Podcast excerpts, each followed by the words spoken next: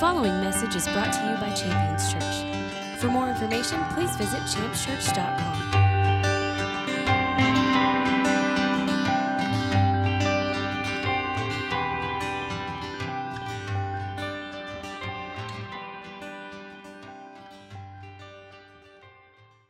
So as you prepare to get into the uh, the scripture this morning, if you're going to take any notes or anything, I want to give you a few things to look forward to. These are things that you can uh, look forward to as we get into the scripture. They might kind of pique your interest and, and keep you engaged as we move through the word together. But there are things that stood out that I think are worth making a note of. Uh, one of the things that we're going to find is, uh, we touched on this uh, last week, we're going to revisit it today, but how to get rid of what the Bible would refer to as gloom and anguish. Now, I want you to think for a second about those words, because we could easily say that very quickly and miss out on, on what it is that's being spoken here. I mean, think of the word gloom, and when I think of the word gloom, generally I go to like weather, right? And you could look outside and it's all, you know, there's no sunshine and it looks cold and maybe a little damp. It just looks uncomfortable, and you might say, wow, it looks really gloomy outside, right? Something like that. So I don't know what gloom is to you, but to me it's undesirable, it's it's uncomfortable, it's the kind of thing that is uh, not conducive to productivity and, and all of those things. It's just, it's an unpleasant thing. And then the idea of anguish, I mean th- that word anguish is a pretty powerful word. I can't think of anyone here that would sign up for anguish. If I were to say, hey listen, following the service, we can go into the uh, the side room here and we can all have anguish together, I don't know that the line would form really quickly, right? I mean, I think people would say, I want to pass on anguish. I'm not interested in that. Uh, anguish is this very undesirable thing, and, and it involves all kinds of, of things like, like pain and suffering. It could be the result of regret. It could be all kinds of different uh, situations or circumstances that produce it. But the bottom line is, nobody wants anguish. So when we look at this and we see how to get rid of these things, I think it's something that we should all pay attention to. Another thing that we're going to find is, I put one of our greatest enemies down here, because it's, I don't like to paint myself into a corner, right? I like to leave a little back door out, because I think that's an important thing to do. It's pretty arrogant to say, this is your greatest enemy. I, I am willing to say, in my opinion, as it stands today, based on this message that we're about to hear, I think this is probably your greatest enemy. But leave me that little back door out in case we come up with something else later on, and you don't, you know, hold me to that and say, well, Pastor Preston, I thought you said that was my greatest enemy. Listen, this is a bad thing. We don't want it in our lives, and we're going to identify it so that we can kick it out. And that's what we're going to do. So you're going to find out what one of your greatest enemies is, and we're going to look at how to get rid of them. A third thing we're going to find is how to be children of light. Now, last week we talked about light. This is a little bit of a light two point oh message, because there were some things that stirred in my heart this morning that I really believe uh, needed to be included, kind of piggybacked on last week's message. And we're going to open up with a passage of scripture that we opened up with last week to kind of lay that base and foundation. Now, last week what we did was we identified, you know, why Jesus came, why the gospel exists, you know, and what, what it stands for, what it means. We're going to go revisit that passage as we open this morning. So if you have your Bibles, you can go to Isaiah, the, the prophet Isaiah. We're going to look at chapter nine. Now, Isaiah chapter nine is speaking of the coming of Jesus, the birth of Jesus. You'll hear these passages a lot around Christmas time. You know, unto us a child is born, a son is given, things like that. Makes for a lovely Christmas card or decoration, but the reality is, this is the difference between life and death. If there is no Messiah, there is no salvation. If there is no Jesus, there's no new birth. There's no eternal life. There's nothing but sin and destruction and death. So this chapter is something that really ought to get our attention more than just around December twenty-fifth. And honestly, I think it's one of the greatest schemes of the devil to kind of paint it into a little corner and say, why don't you guys pull this out once a year? The truth is, this is a foundational verse for your faith, for your Christianity. The reality that God fulfilled his promise, sent our Savior, that he took our sins, that he laid down his life, that he rose from the grave, ascended to heaven, poured out the Holy Ghost, and then your salvation, your new birth, your baptism in the Holy Spirit, everything that is your life in the kingdom of God. So Isaiah chapter nine, I want to begin uh, there. Now, when we begin there, if you go there and you look at verse one, what it opens up with is, is it, it speaks of her who sits in gloom and is, is suffering this anguish will suffer these things no more. She will no longer sit in gloom, and she will have anguish no more. Well, that sounds good to me. Whatever she's having, I'll have it too, right? I don't want the gloom, and I don't want the anguish. So you begin to then see what's going to bring this relief, and what brings this relief is light into the darkness. As you see here around verse two, a people who walk in darkness will see a great light.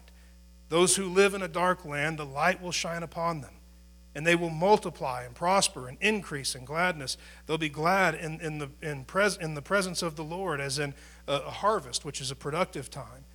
It goes on to talk about this freedom from oppression, that, that heavy burden that's upon their neck where they can never get ahead. That'll be broken off of them so that they can finally succeed. Now, that last part's a little bit paraphrased, but that's exactly what it means. This is all Jesus. Jesus coming into our lives brings the light that drives out the darkness, that opens up the door for us to be successful. Successful in any aspect of life. It can be uh, relationally. It can be uh, uh, in ministry of any kind. It could be in, in business. You name it. Fill in the blank. Jesus brings success because Jesus brings light. That light that drives out the darkness. Now, if we're going to look at this from that perspective that we opened up with, how to get rid of gloom and anguish, the way to get rid of gloom and anguish is to get rid of darkness. Well, how do you get rid of darkness? Well, you bring in the light. And in this case, it's Jesus. The more Jesus I bring into my life, the more darkness is driven out. The more darkness is driven out, the more anguish and gloom go with it. Anguish and gloom, based on this passage of Scripture, are the result of sitting in darkness. And what's really amazing to me is the idea of sitting in darkness. I spent a lot of my life sitting in darkness, knowing that I didn't enjoy the result of it. I mean, I could feel the gloom, I could feel the anguish, but yet I had no solution.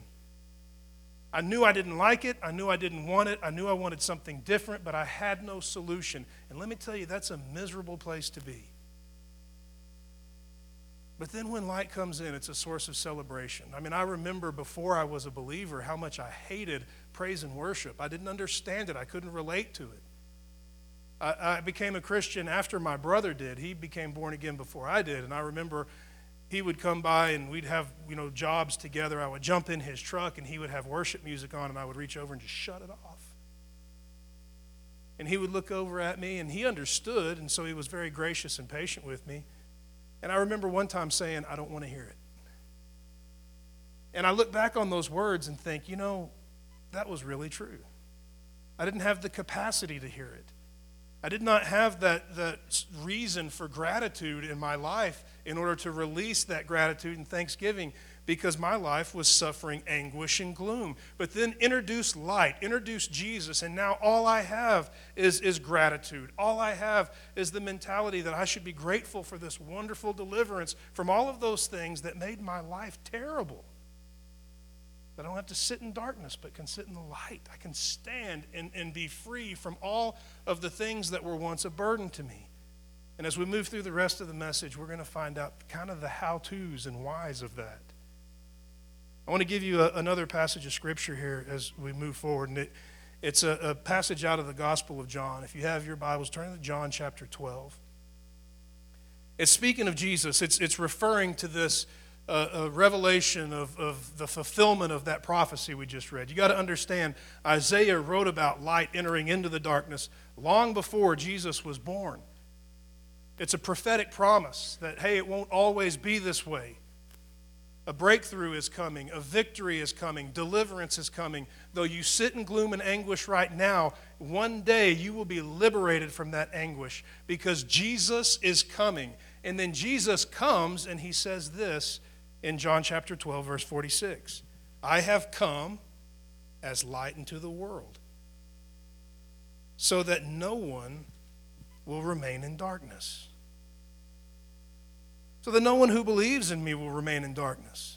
So that no one who calls upon my name will remain in darkness. So that no one who puts their trust in God will remain in darkness. When you take this passage of Scripture and look at it, it's pretty phenomenal. It's real easy to just read right past because it's so uh, fluid and poetic. But the reality is, Jesus is saying, this is the reason why I'm here. That's a pretty powerful thing to consider. He doesn't walk in the room and start banging on pots and pans and ringing bells and saying, hey guys, pay attention to this because this is the whole reason why I exist. This is the whole reason why I'm standing in front of you. But if you take what he's saying here, that would be really nice and helpful because that's what's going on. Hey, I have come for this reason. I've come to be light into the darkness so that you don't have to stay this way. You don't have to sit in darkness. Let me tell you something. That message is a relief to me as it concerns my life, that I didn't have to stay that way. It's a relief to all of those right now that are suffering gloom or anguish. And let me tell you something, if you reached out to this city and you could speak to every single resident of the city of Abilene and say, hey, are you suffering gloom and anguish? We'd be shocked how many people would say, yeah, I am. Life sucks, and I need it to change bad. There's a solution for that. Jesus is saying, hey, I came to be light in the darkness so that you don't have to sit in the dark. Now, here's what's really amazing about this passage of Scripture, that you don't have to. If you want to, you sure can. You can sit right there in the dark. Sit on a cushion of gloom, surrounded by anguish. But you don't have to. I've come so that you don't have to remain in the dark.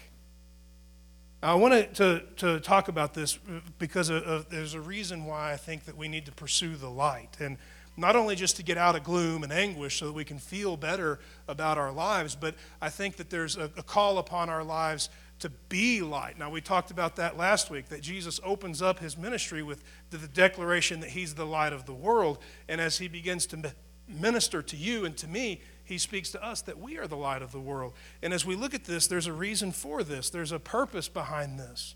And there's also an obstacle to keeping this to come to pass. There was something that kept me sitting in the dark for so long. And I look back and think, why would I suffer that long? Why would I live that way? Why would I keep inviting this gloom and this anguish into my life? There was a reason why. And for all of those that continue to sit in it right now, sitting in the dark, suffering the gloom and suffering the anguish, there's a reason why. I mentioned to you we're going to find out, you know, one of your greatest enemies, and we're going to talk about that enemy right now. I think he's probably the greatest enemy. It's the one that keeps us sitting in the dark when we don't like it. Nobody likes gloom and nobody likes anguish, but why do we continue to sit in it? I'll give you a one-word answer. Shame. I believe shame to be one of our greatest enemies, possibly the greatest. In my life, to sit in that gloom and to sit in that darkness when I knew all I was doing was wasting what was so precious and ruining what was so valuable and destroying what had so much potential, to just continue in that destructive pattern was because I felt there was no way out, all because of shame. I want to give you a little bit of scripture to, to base this on, and it requires a little bit of paraphrasing and a little bit of reading between the lines, but when we get the principle, when we get the idea, it'll make perfect sense to us. Consider the very beginning. Now, we went there last week, right, when God spoke into the void and the darkness and said, let there be light. We talked about how light is the, the difference, the opposite of emptiness and darkness, and And we, we went over that last week. Now, we're still kind of in the beginning as God is creating the world, and he creates mankind. He makes Adam and he makes Eve, and the Bible says something really amazing. And it's not casual, it's not accidental, it's very intentional, and we ought to pay very close attention to it. He makes man and he makes woman, and he says they're not ashamed. Pretty interesting thing to think about. I mean, it could have said anything. It could have been like, and they're really strong, or they're very courageous. I mean, there could have been any descriptive word to describe how God made man. God made man to be free from shame. He made him, and he was not ashamed. It's a pretty powerful thing to consider. That in God's design for my life, without sin, without corruption, without compromise, without error of any kind, when I'm walking in holiness, the result is I'm not ashamed. Now, if you were to go and poll Abilene and just go to people and just say, hey, is there anything in your life you're ashamed of? We'd probably find that almost everybody carries some shame. which is really the thing that God is, is bringing light into the world to minister to. We're going to see that in just a moment. But the reality is that this, this life of holiness, this life of deliverance, this life of victory, this life of light results in a life free from shame. And then you see here in creation that there's sin that enters in. You know, I mean, we, we know the story of Adam and Eve and eating the fruit and disobeying God. And we call it the original sin. And I don't really like calling it that because I don't think that's really accurate. Now, it doesn't really matter for today's purposes, but it's it's worth mentioning that, that, that there's there's more than just sin that exists. I mean, sin is is this incident that takes place without knowledge, right? I mean, it's it's uh, the Bible says that God will forgive us of sin and transgression and iniquity. Those are three different things.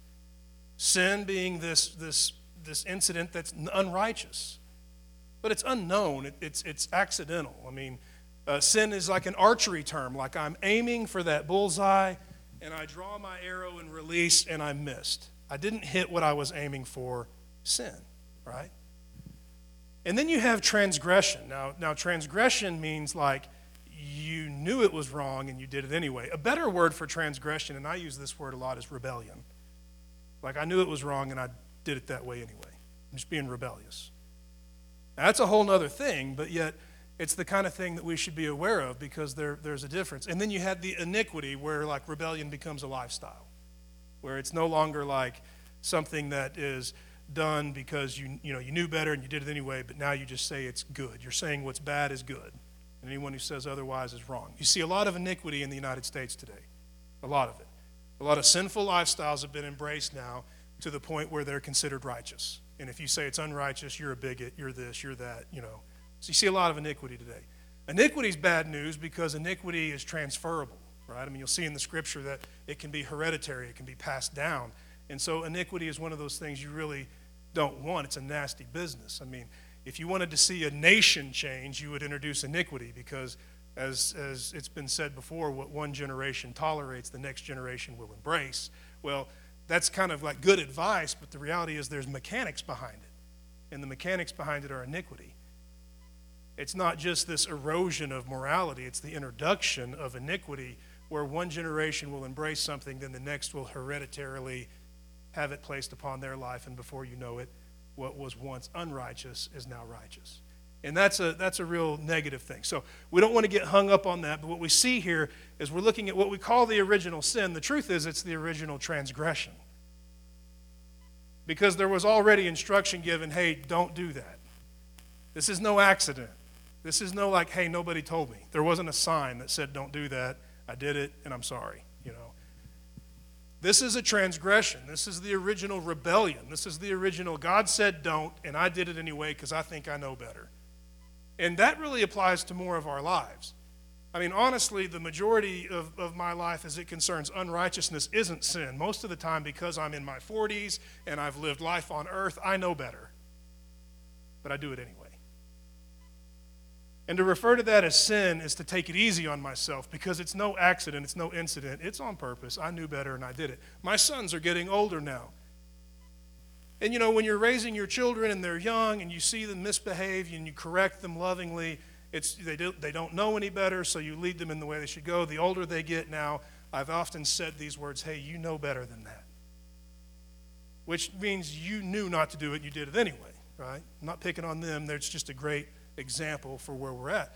So when we're looking at this, I think it's important to see that this isn't just some accident, but this is a willful act of rebellion. That's a very intentional way to say that. Willful act of rebellion. And when willful acts of rebellion come into our lives, they result in really nasty things. When my life becomes filled with a transgression or something along those lines, some willful act of rebellion, the door is open for a real nasty thing to take place. Now remember in creation, your original design, God made you, he made you in his image, after his likeness, the result is you stand unashamed. Then you enter in willful act of rebellion, the original transgression. He said not to, I know better, I'm gonna do it anyway. I'm gonna have my cake and eat it too. I'm gonna live with one foot on this side of the fence and one foot on that side of the fence. I'm gonna be his, but I'm also going to be mine. It doesn't work. And the result is something really gross.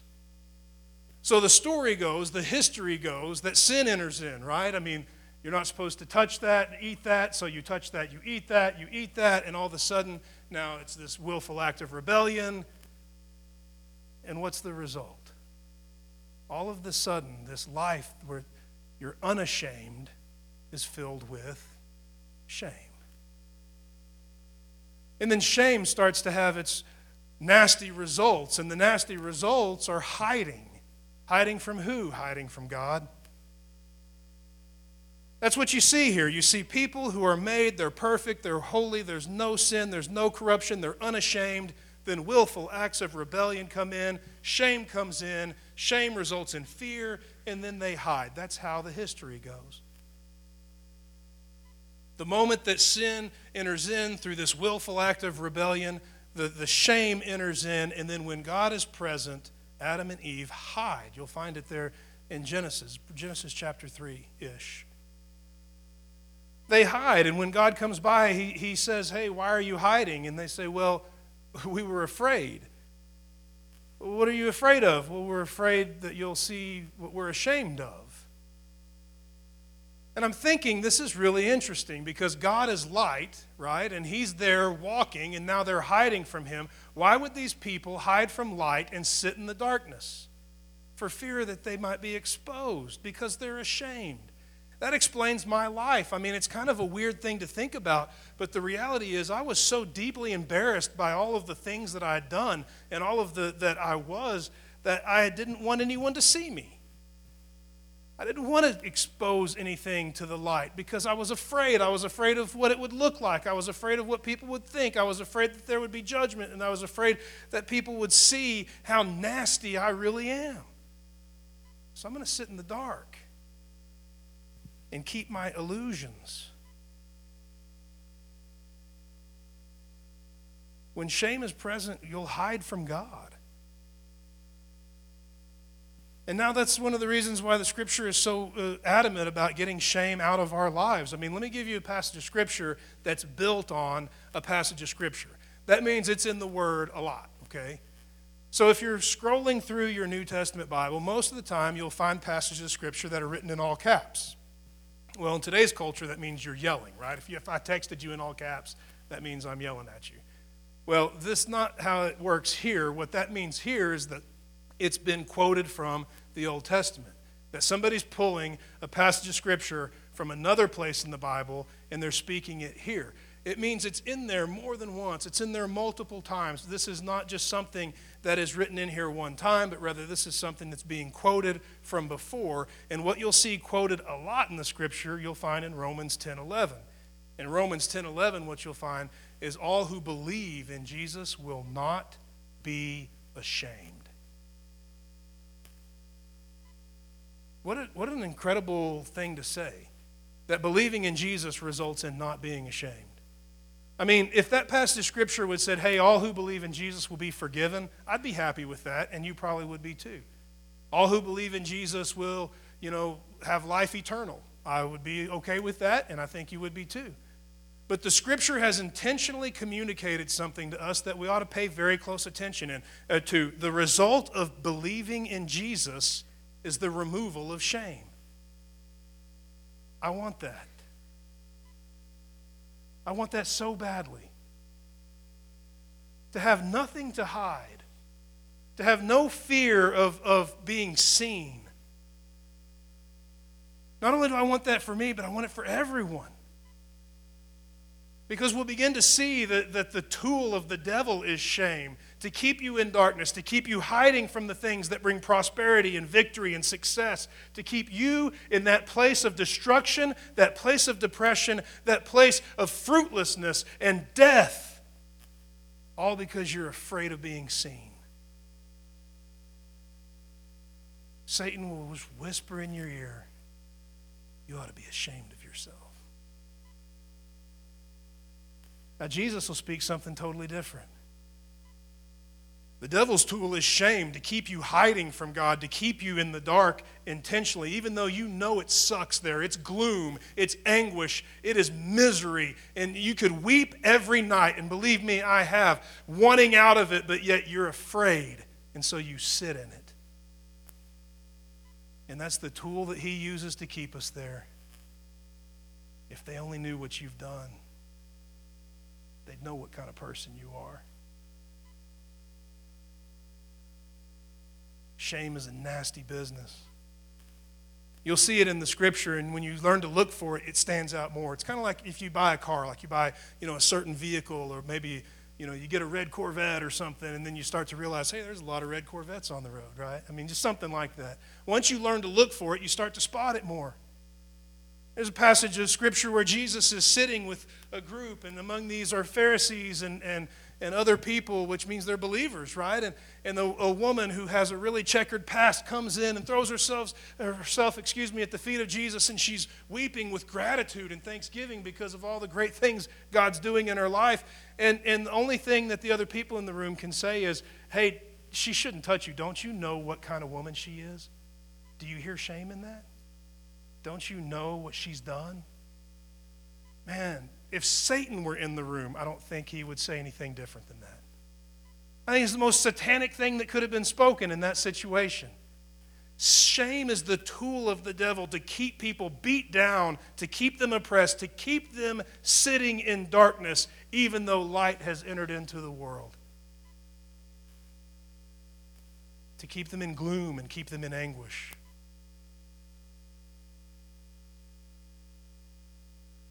Shame is the tool of the devil. But the scripture promises that to the one that believes in Jesus Christ, they'll never be put to shame. They'll never be ashamed. Now, one of the things I want to look at there is, is the word believe. Now, if you've been in any more than like three church services here at Champions, you've probably heard me say this before because it's a really big deal. Believing isn't just acknowledging the existence of, right? I mean, we've covered that before, and we, it's worth saying again so that we can just really drill it into our minds and hearts. It's not just about acknowledging that Jesus exists, but the word believe means to put trust in. There's areas in my Bible where I've scratched out the word believe and I've written above it to put trust in, to put trust in, to put trust in. Because I don't want to limit my mind to just acknowledging that Jesus exists. You can't deny the existence of Jesus Christ. He is the most historically documented being ever to walk the planet. But to put trust in is a whole other thing. I mean, even just consider what was just spoken as it concerns believing and not having shame. The one that would believe in him will not be put to shame. Now substitute to put trust in. The one who will put their trust in Jesus will not be ashamed. I'll put my trust in him. I love the song that we sang earlier because of that line. I'll put my trust in him. I'll trust that he will make the provision that's needed, that he will bring the mercy that I need because I desperately need it. And we'll see a life rid of shame. Shame is the devil's tool. Shame is the thing that keeps you hiding from God, keeps you sitting in the darkness where the gloom and the anguish is. Now let me tell you what God's tool is, because it's completely different. God's tool is conviction. And it's a wonderful thing to think about once you know what it is. A conviction. And, and when you begin to see the difference between shame and see the difference between conviction, you can see the work of the devil and you can see the work of God. And you can identify the difference between the two. And it's very helpful because you'll know when it's God speaking to you and you'll know when it's the devil speaking to you. And let me tell you something, that's pretty handy to know. So God's tool is conviction. I'll give you a passage of scripture for that. John chapter sixteen, verse eight. Okay, so Jesus is speaking, and he's talking about the Holy Ghost, the, the, the presence of God in your life, the Holy Spirit.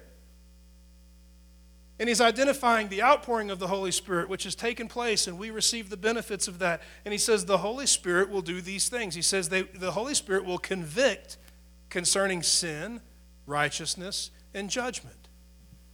Sin, righteousness, and judgment.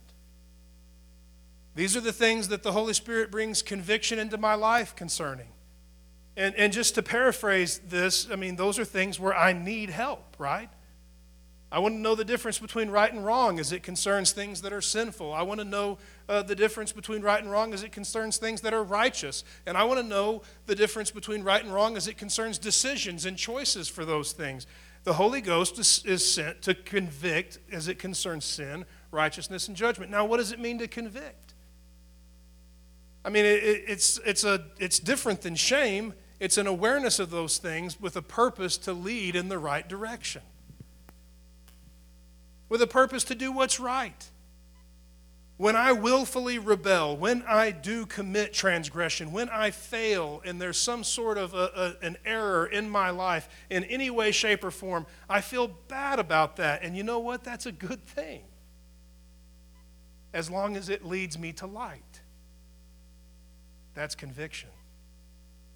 It's a bad thing if it leads me to hide in the dark. That's shame. One of those is Jesus, and the other one is Satan. I want to take every aspect of my life and surrender it to conviction so that I can keep moving toward the light, so that I can make the choices and the decisions that are right. When I fail, I will learn from that failure, and I will move in the right direction because I am a man of conviction, liberated from shame, Spirit-led. The Lord is my shepherd. He's leading me in the way to go. Now, when I hear a voice telling me to hide, when I hear a voice telling me to keep something in the dark, I know it's not Jesus. I know it's the devil, because the dark is where gloom and anguish is, and I'm not going to sit there anymore. But I'm going to hear the voice of God to call me out of there. Much of Christianity today wants to live a life free from conviction. We, we just want to feel good about ourselves. I've got news for you, man. The day I start to feel good about myself, I'm getting worried. I want to feel conviction. I want to feel conviction when I fail. I want to feel conviction when I slip. I want to feel conviction when, when I rebel. I want to feel c- conviction anytime there's any corruption in my life, because I want to move toward the light. I've had enough of the darkness. My anguish needs were met, and I've had my fill of gloom. And I've tasted and seen what life is in the light. And I can tell you it's good.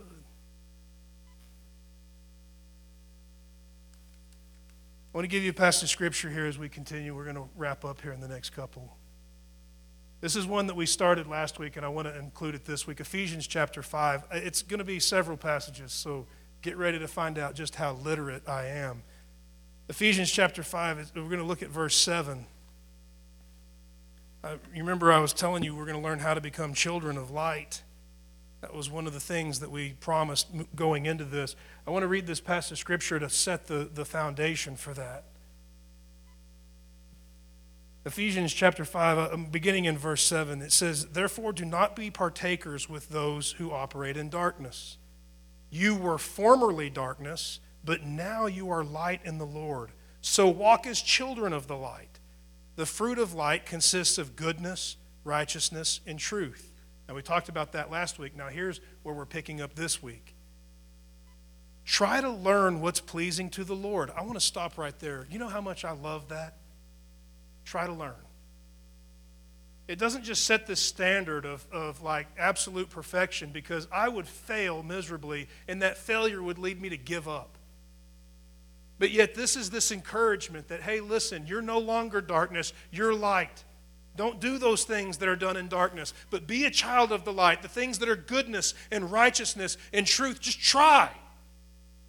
Try to do the things that are pleasing to God. You know why the Word would say that? Because you're going to like it. Just try it. Just try it.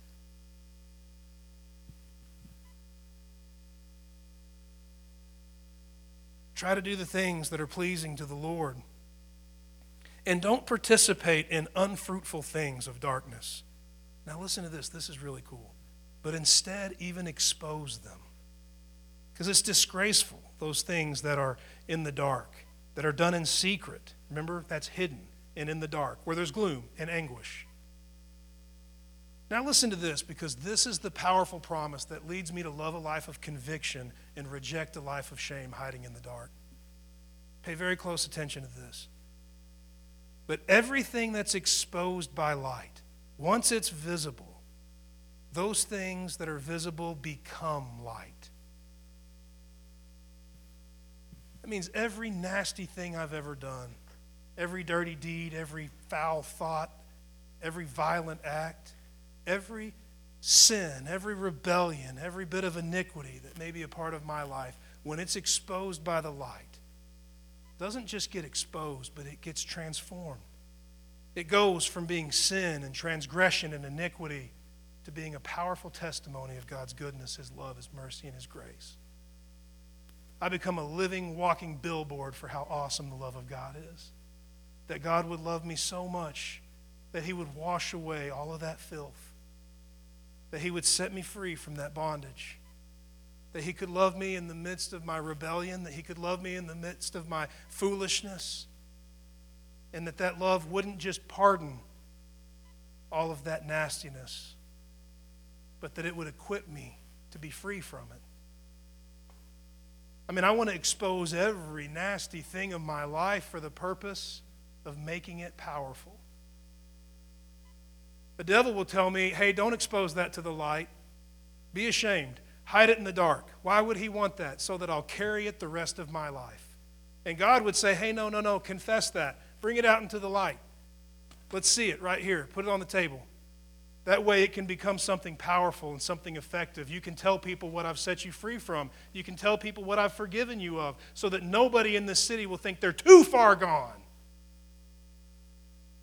But you, you will be the example of how great my love is. Bring it to the light. Let me tell you something wonderful too. All the devil's whispers, you ought to be ashamed of yourself. If they knew what you've done, they'd think you're gross. All of that nasty business is gone. Because the devil can't expose what you've already uncovered. Let that sink in. All of those threats, it's nothing but satanic blackmail. If they only knew this garbage here, they would hate you. They would reject you. My take on that is just expose the garbage. Let's just get this out of the way. Here's how nasty I am, and here's what God's forgiven me of right here. And all that voice of shame is shut up. That's why we confess our sins. Not just because we're a people that enjoys T M I. We confess our sins because when they're out in the open, they can't be uh, held as, as a hostage. We're going to expose that. If you go any further down this path of Christianity, I'm going to tell them how nasty you are. I'm going to tell them how much you do this and how much you do that, where you've been, who you've been with. I remember having this revelation when I was a new Christian. I'd become a Christian, and I just thought, why? Did, I'm so excited, but I feel a little bit weighed down at the same time. It was this odd thing. I mean, I had all of this joy and excitement and was ready to just, just run for Jesus, but at the same time, I felt burdened and weighed down. And I just remember having this moment of revelation where I thought, man, there's so many things I'm ashamed of. You want to know how I responded to it? I'll tell you how I responded to it.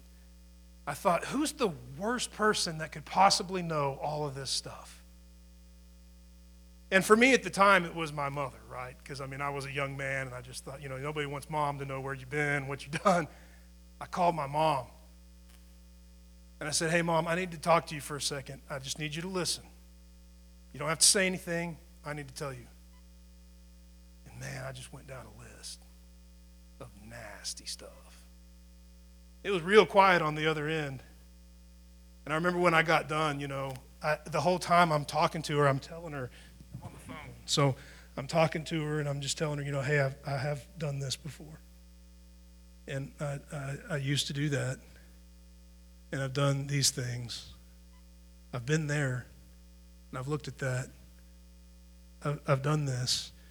But then the more I got down the list, my pace changed. And I started to feel a little more energetic, and I started just to feel lighter. And before you know it, man, I just felt like every burden was off of my life. Power of confession. I was getting it out there so that no longer could that be held over my head. Hey, you go any further down this path, and I'll expose you for the fraud that you are. I got news for you, devil. I'm no fraud. The blood of Jesus is real and will cleanse me of all that garbage, and I'm willing to put it out on the table to be in the light. Let me tell you something, that scares the hell out of him. Because the moment that comes out as light, it becomes light. It's a wonderful thing. I remember getting done spilling my guts to my mom, you know, real quiet on the other end. Here's what she said, and it's just kind of funny. She was like, um, okay, um, you know you don't have to tell everybody that, right? And you know what I said? I said, I do know that, but guess what? I could, because I'm not ashamed of it. I'm set free from it.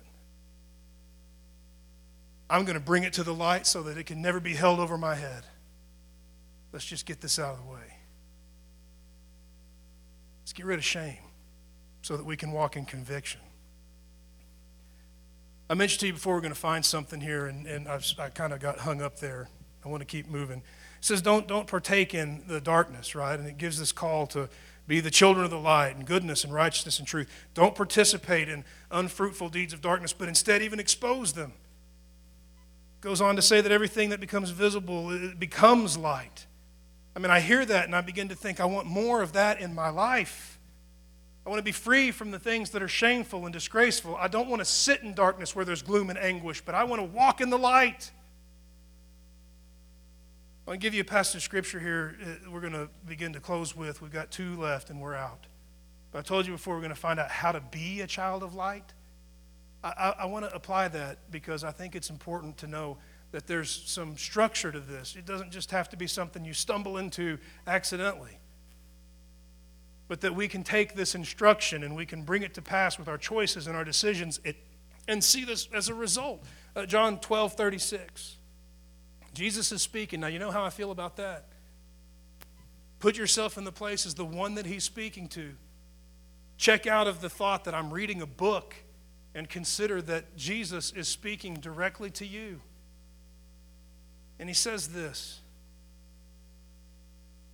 while you have the light, believe in the light. He's referring to himself, capital L, Jesus, so that you may become children of the light.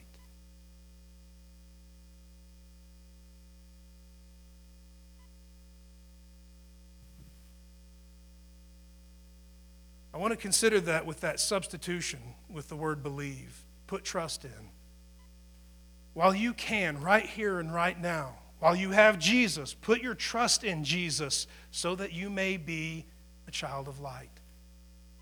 I'm going to put my trust in him with this choice and this decision. I'm going to put my trust in him with this willingness to confess and expose. I'm going to put my trust in him to, to step away from shame that results in darkness and gloom and anguish and step into light that results in powerful freedom and testimony, the wonderful thing that God's called me to. I'm going to trust that I won't suffer this rejection that the devil is whispering in my ear as a re- that will result in shame, but I will receive this forgiveness and this mercy and this grace that God promises that liberates me from all of that nasty business.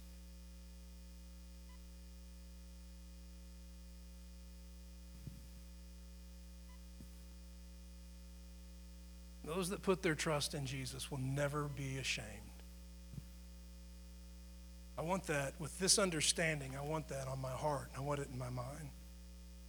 So that shame never leads me to a place of sitting in darkness, suffering gloom and anguish. So that I'm never at the mercy of the blackmailing devil, and I'm operating in the conviction of the Holy Spirit, always moving in the right direction. I want to close with this passage of scripture. I'm going to have to paraphrase it because it's not written down here. But it's a really powerful thing to consider.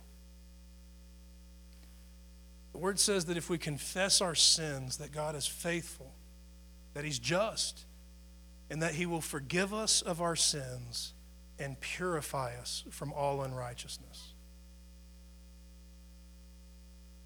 I want you to think about that for just a moment. I mean, I'm going to say it again, and then we're going to break that down and close. If we confess our sins, now listen to that. That's conditional, right? If is conditional, right? Like if I'll quit preaching, you can go eat. I got to quit preaching, then you can go eat. It's conditional.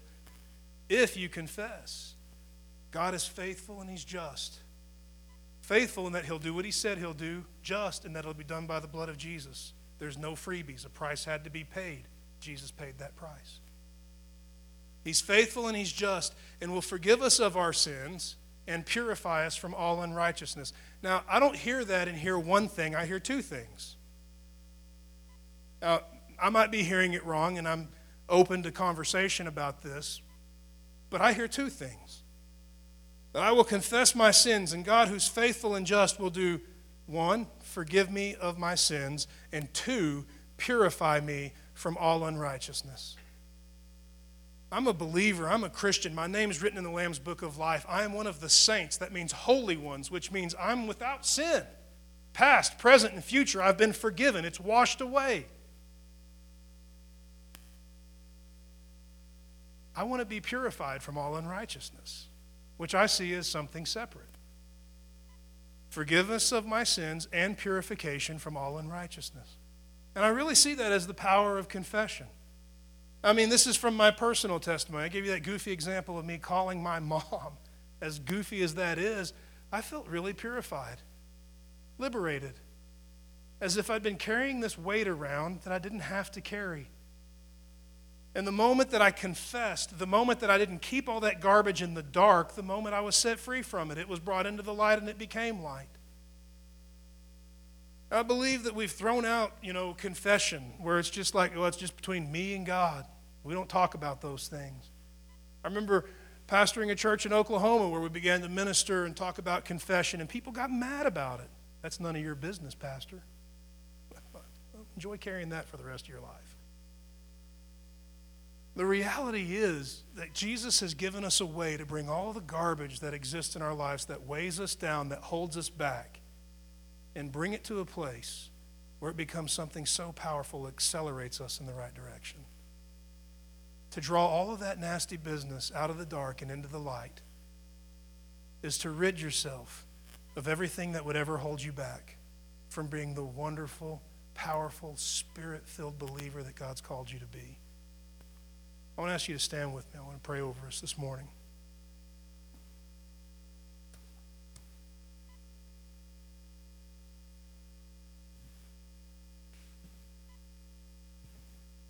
When you're in a group like this, you have to ask yourself, you know, why am I here? What was it that I was here for this morning? Why that message and why for me? And I think it's important to have a very intentional and, and individual perspective on that, that you're here for a reason. This is on purpose. That God spoke this message on purpose to you today. As for why, that's something that the Holy Spirit knows, and he's here to do his work in me and in you. Could be something that God's doing in you directly. Could be that you need this message to carry to someone else and to minister to them. Could be both. And it could be something altogether different that, that I have no idea about. But I know this, there's not a single person in the room that God's not working on right now. And the words that we share, the, the scripture that we read and celebrate together is powerful to meet us right at the point of our need. And that's really the prayer that I want to pray today. That God would bring us to a place where there's this willingness to surrender to, to confession, to bring all the nasty business into the light so that it can no longer be held as a threat against us, but that we can cut that boat anchor free and sail directly into the light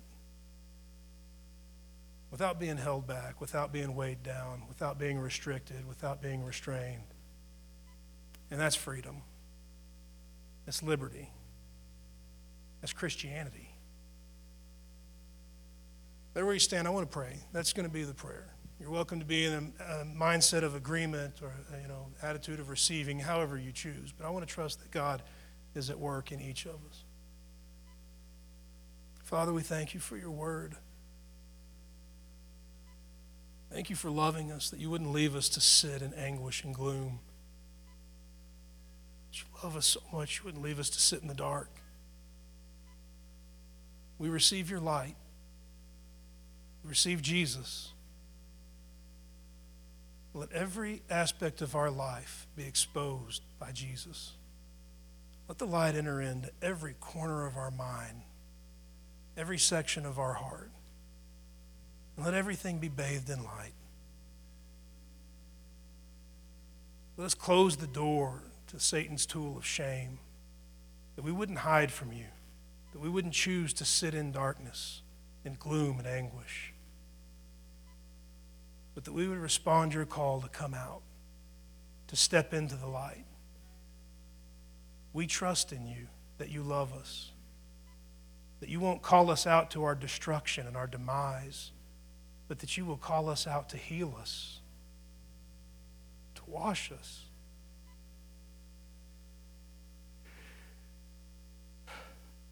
And to give us the things that we need to be the sons and daughters you called us to be. Set us free from shame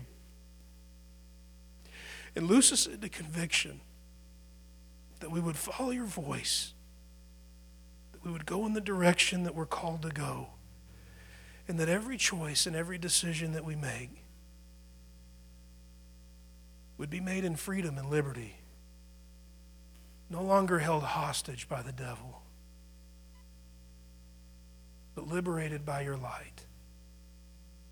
And let the power of our testimony be evangelistic, that not only would we be set free, but that we would lead others around us to freedom, as they would see the wonders of a life free from shame, the wonders of a life in the light. Be honored and glorified as we walk as children of light in everything that we do, in all that we say and all that we are. Be glorified. We give you thanks and we rejoice in you. In Jesus' mighty name. And all the saints declare, amen. Thank you for listening to this message from Champions Church. We invite you to join us this Sunday for our celebration worship service. For more information, please visit us at champions church dot org.